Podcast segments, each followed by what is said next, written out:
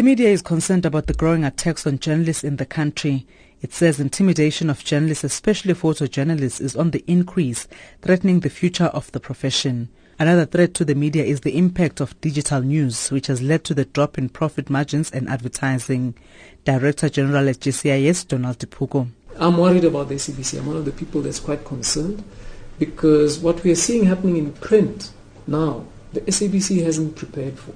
In other words, there is a day that is coming where I can pick and choose which stations, which programs, what kind of content I want delivered to my phone.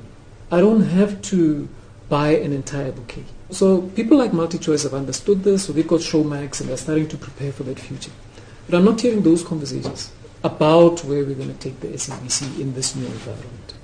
Kate Skinner of the Saver SABC says the public media, including the SABC, are struggling with management, funding and programming problems. If we look at ETV, and I think often people don't talk about this, if we look at the DTT program, the Digital Terrestrial Television program, ETV and the SABC are facing very significant problems, and the DTT program was supposed to be about free to air TV and uh, multiple channels, huge amounts of diversity of content and we're not seeing that. The Institute for the Advancement of Journalism says civil society should be united in fighting for a better SABC, as Pfizer Abram Smith explains. The crucial thing there again is the role that commercial interest plays. And especially what has happened to the SABC's archives. Mm. That bone we can't let go.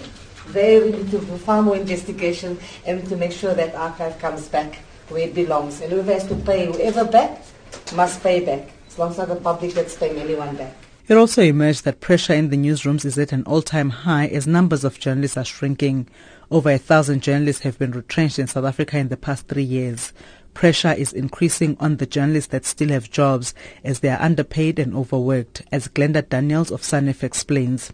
We are experiencing the best and the worst of times. The best of times in the sense that everyone wants news. So eh, all the time, everywhere, different platforms. We should be celebrating that, except now professional journalism is on the back foot and as a profession might end unless something happens. We don't know what that something mm. should be. NGO Gender Link says only 20% of women's sources are used in the South African media. They say there's a heavy reliance on male voices and women only feature in health, celebrity and art news. The organization says at least 46% of stories in the country are based on a single source. It has warned the media that while it wants to hold government accountable, it too should open itself to scrutiny. I'm Thabile Mbhele in Johannesburg.